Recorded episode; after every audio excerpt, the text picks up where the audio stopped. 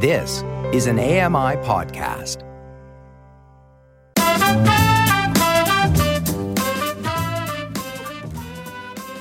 Welcome back. It's now with Dave Brown on AMI. I think I got my Dave stink all over Ghana while I was talking about the World Cup. I can't give you live play by play because FIFA is very litigious, but uh, Uruguay up to nothing. I should never talk about the teams that I support, it always goes badly. But let's keep going, Ghana. We can do this thing. So, this hour, we've talked about sports. We've talked about movies. Well, let's be Renaissance people. Let's make ourselves more well rounded by talking about literature with Karen McKay, the communications manager at the Center for Equitable Library Access. Hey, good morning, Karen. Good morning. How are you? I'm well. Always happy to be more well rounded after I chat with you. So let's start off with the winner of the Toronto Book Award. Karen, who took home the honors? Sarah Polley took it home. So you might remember her as a child actor. She's mm-hmm. also a producer. Mm-hmm, yeah. So she wrote the book. Uh, it's called Run Towards Danger after she had a very sincere or a very severe concussion. And one of her therapists said that she needed to run towards the things that were causing her symptoms to be worse. And so she took that idea and she applied it to other areas of her life. So this book has six essays on the fallibility of memory and the dialogue between her past and present. It's anybody that I've talked to who's read this book says it's fantastic. And so yeah, she took home the 2022 Toronto Book Award for that just a couple weeks ago. Karen, it doesn't surprise me because I feel like you and I have talked about this book a couple of times this year, and it's either made its way onto short lists or long lists. It's been really well regarded right since the drop.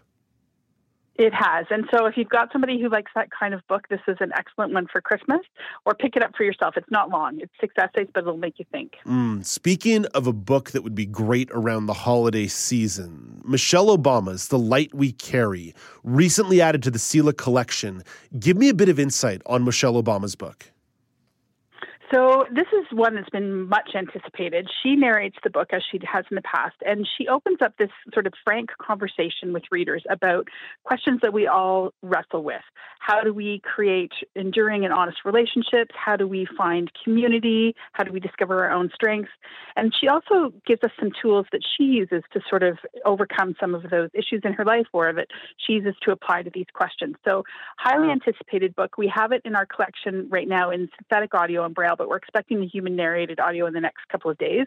So I wanted to highlight this one because this is one we've had lots of requests on. Mm, people love those human narrated audiobooks, don't they? They do. They're definitely a uh, fan favorite at CELA. Yeah, especially when it's the author who does the narration, right? Because you can feel that genuine, earnest nature of the way in which they want to express themselves.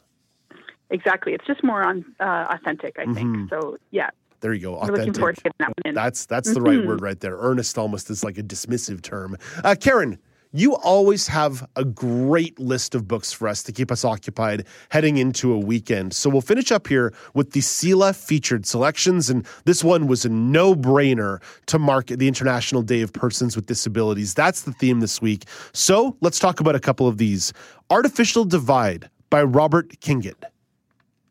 Right. So Robert's actually edited this book, and he is um, a blind man who's openly gay. And he says in the intro to this book that he remembers reading a book when he was younger about a gay character for the first time, and what impact that had on him to see himself represented in literature, and how he was both um, available, like he was both able to sort of follow this particular character and relate to them inside and outside the literary world. So he went looking for books for with blind characters that had a similar sort of theme for him, and he couldn't find them. So he's collected 16 essays written by authors who are blind or have low vision.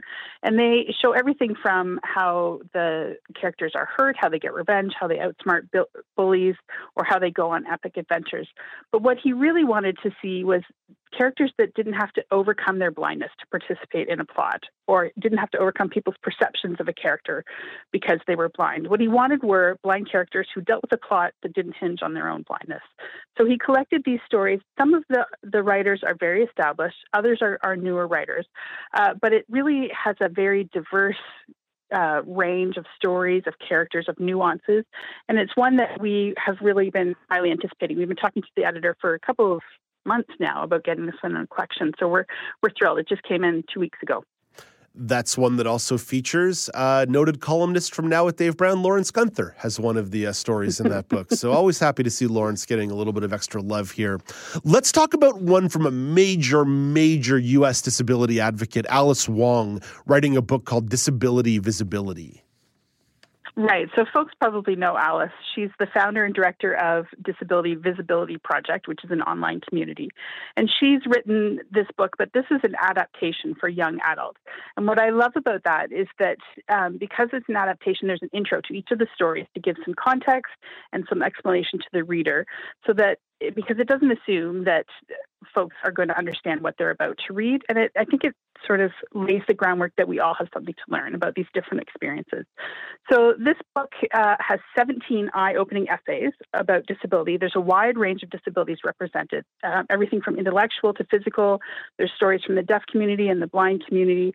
And I think, like we just talked about, what Own Stories do is offer that really authentic insight into the complexity and the challenges, and in some of the stories, the real richness of the disability experience.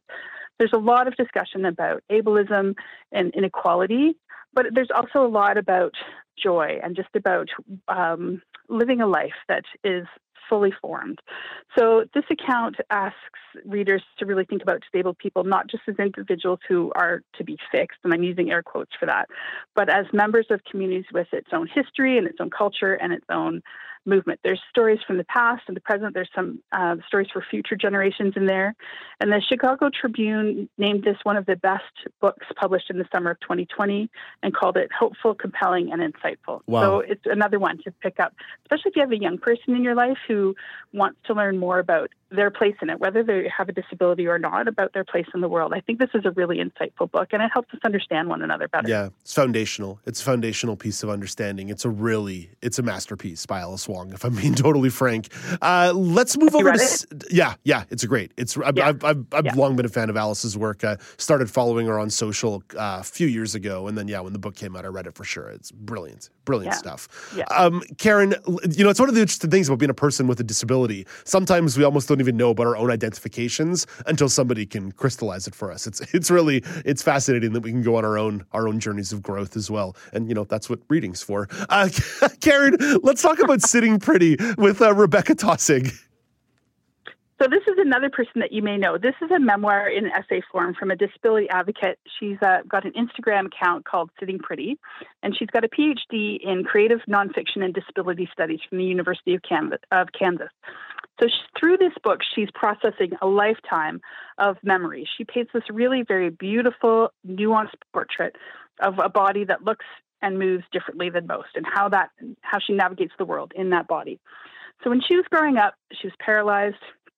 Uh, she's growing up in the 90s and the early 20s, and she said that she only saw disability depicted as something that was monstrous, like the Hunchback of Notre Dame, or inspirational, like Helen Keller, or angelic, like Forrest Gump, Forrest Gump, rather. And none of that felt right. She wanted to see more stories that allowed disability to be complex and ordinary and uncomfortable and painful and fulfilling, the full range of life as it is for every human. And so she wrote these um, these different essays. She reflects on kindness and charity and all the complications of both of those things, about living independently and uh, dependently and what that means for her, about how she experiences intimacy, and also about the ableism in, in the the media and in just everyday life.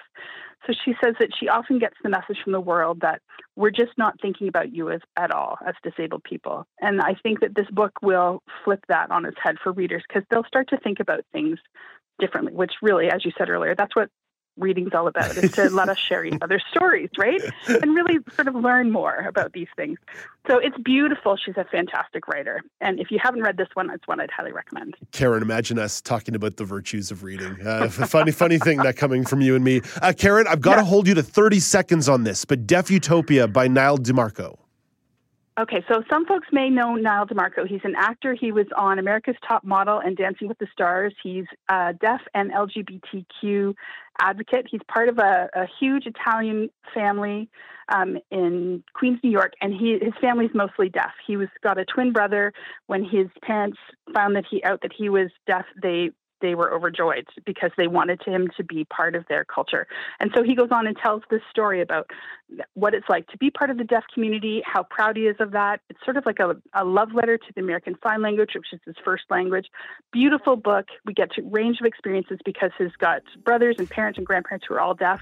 So we see how this family moves through the world. They're they're proud and uh, loving, and just it's a beautiful book. Karen, thank you for this. Have a great weekend. Join me every couple weeks for the Outdoors with Lawrence Gunther podcast, where we learn about outdoor tech and tips. Plus, we look at news affecting the environment. AMI's Outdoors with Lawrence Gunther is available from your favorite podcast provider.